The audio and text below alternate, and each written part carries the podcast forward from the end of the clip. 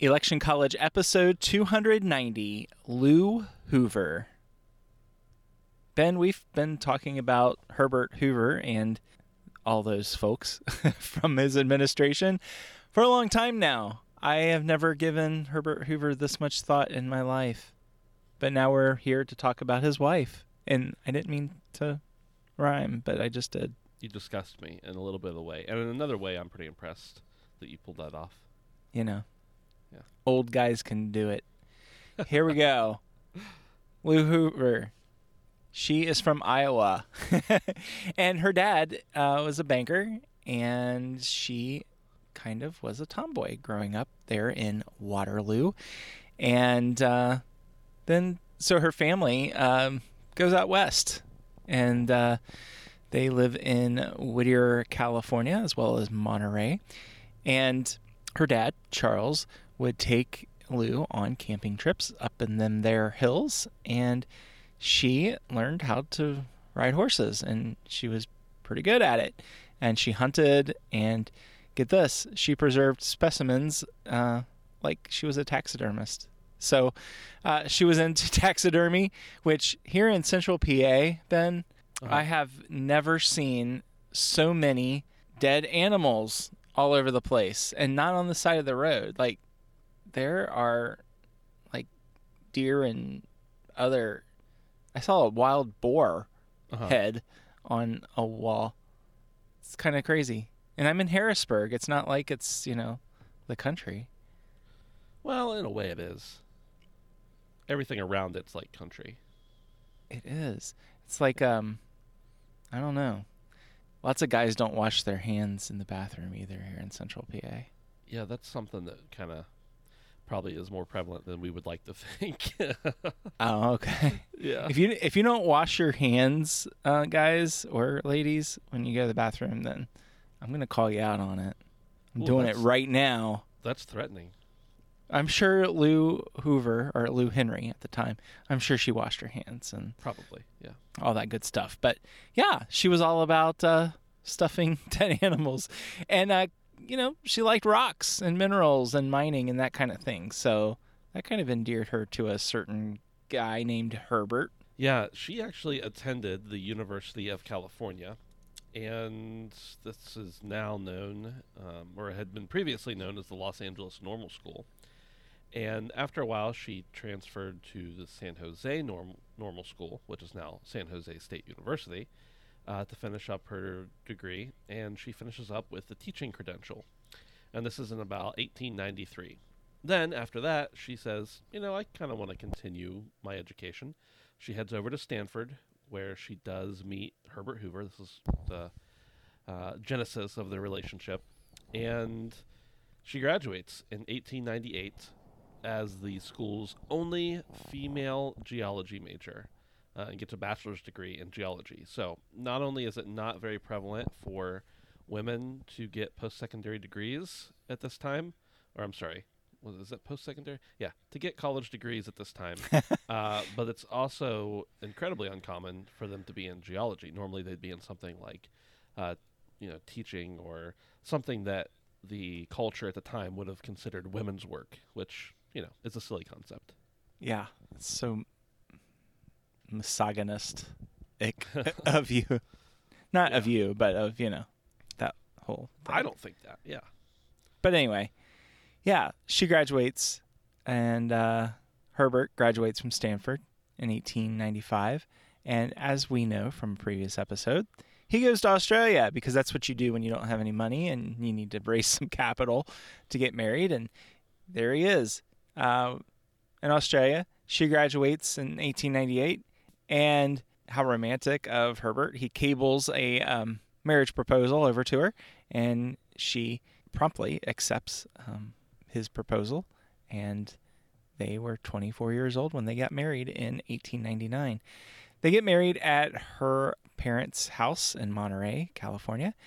And we talked about Herbert being a Quaker. Lou's like, yeah, this whole Episcopalian thing, I'm going to ditch it and become a Quaker too, because why not? There's no meeting house there in Monterey. So they get married in a civil ceremony, and uh, they're married by a Catholic priest, which it makes total sense. Yeah, an Episcopalian marries a Quaker, and they're joined together by a Roman Catholic priest. All right, sounds good. Yeah. So they get married, and the day after they get married, they take off. They're, they sail from San Francisco over to Shanghai, and they uh, they settle down in Tianjin, which I think is kind of a little more of a remote area at the time, especially. And they live there for about a year and a half.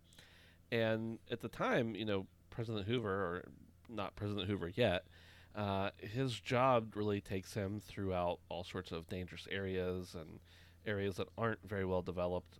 And she goes with them. She says, I'm not scared. I'll, I'll, go out there in the wilderness and, and see what's going on. And she wants to make sure that she can speak the language. So she studies Mandarin Chinese. They both end up learning some Mandarin Chinese. And they actually called her Hulu in uh, Mandarin. Yeah, so like your favorite television programs? No. Yeah, it's a little different than that. Yeah. Oh wow! What if it isn't? What if it's? What if that's where they got it? Maybe from? that's the reason because you know he was all into the radio stuff True. and reg- you know, yeah. There you go, ladies and gentlemen. You We know the it. reason Hulu's called Hulu. Not really. I'm Probably not. sure not. But get this: the Hoovers they would speak Mandarin Chinese to each other, which I'm sure is kind of like my French, uh, Kentucky dialect of French that I speak. Yeah. You know, you know what? I kind of feel bad about dissing guys from Central PA for not washing their hands. I'm sure that happens everywhere. It does, but I think it's still dissable. I think it's still something you can. There are a lot of That's what I would guys. I mean, at I, I was at the store today, and there was a guy who washed his hand. It was just like a whole string of people earlier the week in the week. Yeah. Anyway, I'll get over it. Um, you can so. o- you can only fix yourself, right? That's right. Um, so they speak Mandarin Chinese. I'm sure a Iowa, California dialect of it to each other in the White House uh, to foil eavesdropper eavesdroppers, eavesdroppers. Such a That's a weird word. word. I'm Yeah. eavesdropping. You never hear. I always thought it was eavesdropping. Wasn't that in the uh, Lord of the Rings movies uh, where Samwise is like, "I ain't been dropping no eaves." I can't remember that, but yeah. Yeah. I'm sure. So she also is pretty familiar with Latin, and uh, that's something that's impressive. I mean, it's impressive enough that she knows Latin, but she's also the first lady, the only first lady to speak an Asian language. Um, I know that that learning English is difficult, and they say it's one of the hardest languages to learn. I've heard Mandarin is also incredibly difficult. Oh my Um, goodness. I would imagine any Asian language is, is hard because it's a total mind shift of, of where we know English from. So, uh, so she is very much into the relief efforts that are done by Herbert Hoover uh, during World War One with the Belgian refugees, all that kind of stuff. She's big into the American Women's War Relief Fund, uh, which you know funded hospitals, funded ambulances, etc during World War One. So she's not just the, you know, the the figurehead first lady who sits back. Uh, well, she's not the first lady yet, but she's not just the figurehead kind of person who just sits back. She really gets her hands dirty, and makes a difference. Yeah, and then when she's first lady, she's like one of the original podcasters that you know isn't a podcaster, but you know what I mean. Uh, she is on regular radio broadcasts, and she participates as a guest speaker on a number of occasions, and she's advocating for volunteerism. Talks about the Girl Scouts and you know getting active with that, and then radio critics were like, "Hey, she's got a really good radio voice and she speaks with confidence. Um, she discontinues the New Year's Day reception uh, there in the White House, but uh, you know, she's all right. She's looked up on as somebody who brings the office of First Lady into the modern age. They have two sons. They are Herbert Clark Hoover and Alan Henry Hoover, and Herbert is pretty young whenever they're, uh, they're you know they're out there globetrotting, and he ends up going to Stanford just like his like his parents as well. and starts to be uh, become an aircraft engineer. Uh, he ends up doing some teaching at Harvard Business School. He ends up being a geophysical engineer, and he actually helps develop some of the tools that they use to discover oil. So, yeah, pretty pretty important there. But not only that, he goes on to be appointed as the Undersecretary of State for Middle Eastern Affairs. Um, so that's after his dad uh, was in office, of course, but still pretty impressive and definitely impactful in that way. Yeah, and Alan, their other son, I mean, he lives until 1993 and he goes to Harvard and well, he goes to Stanford and then goes to Harvard Business School and operates a ranch in California, becomes a mining engineer as well, and shuns publicity, and uh, yeah, lived until 1993. It's kind of funny though because you know the Hoover family they're still out there, still active in um, politics and uh, activism and uh, humanitarian efforts and things like that. But not your quintessential, you know, what you think of a Republican right now. Um, maybe fiscally conservative, but socially not so much. But yeah, there you go. Yeah. So in 1944, Lou Henry Hoover passes away from a heart attack uh, in New York City. And Herbert comes into the bedroom uh, to give her a kiss goodnight, and he finds her there, um, had having passed away.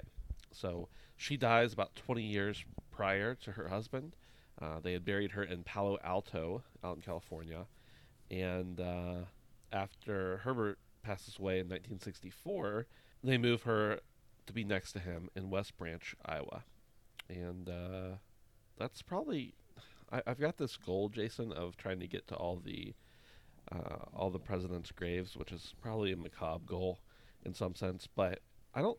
I think West Branch, Iowa, is probably the place I'm least likely to accidentally run across. I don't know. I mean, Abilene, Kansas was pretty out okay, there for point. us. that's a good point. but I don't know. I mean, no offense to anybody from the real Midwest there, but yeah, you go miles without seeing much, and then there's a presidential site. Very Who knows? Strange. Maybe maybe the old RV here will be going uh, out that way some sometime. I've never been to Iowa. Me either. That's so weird. Yeah, I mean, yeah. now I can say I've been to Kansas, but Iowa, Nebraska, never been. Yep, crazy. Hey, if you're from Iowa, give us a shout out. I'm sure you wash your hands after going to the bathroom. and if you don't, hey, today's a good day to start. It's never too late. Yeah, and while you're starting good habits, you can join our Facebook group. Go to electioncollege.com slash group, and you will be taken over there to our Facebook group. And hey, for all of you in the Facebook group, just in case you've wondered, I drove right past Wheatland in Lancaster, Pennsylvania yesterday, gave it a virtual salute, and uh, still haven't been there. I've driven Such by it. I know, probably at least 50 times. I've, without exaggerating, at least 50 times I've driven by it, but never been in. You're, you've got to go. It's going to change. Hey, you know one one really cool thing about where I'm staying? I'm right near the Harrisburg Airport, and uh-huh. Air Force One. Uh, they do their training, really landings and stuff around here. Yeah, interesting. So go figure. I would think that Air Force One would not need training. Well, the, the pi- if you're the pilot. Well, you, you get to that you get to that level. But there are so many nice people here in Central Pennsylvania. I really feel bad about dissing it. Um, I would say wash their hands. The good definitely outweighs the bad. It's a really fantastic place. That's good to know. Thanks for listening, everyone. We appreciate it, and we'll talk to you next time. This is the story of the one.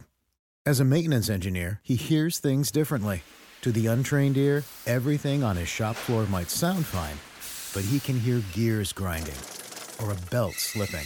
So he steps in to fix the problem at hand before it gets out of hand. And he knows Grainger's got the right product he needs to get the job done, which is music to his ears. Call, clickgrainger.com, or just stop by. Grainger, for the ones who get it done.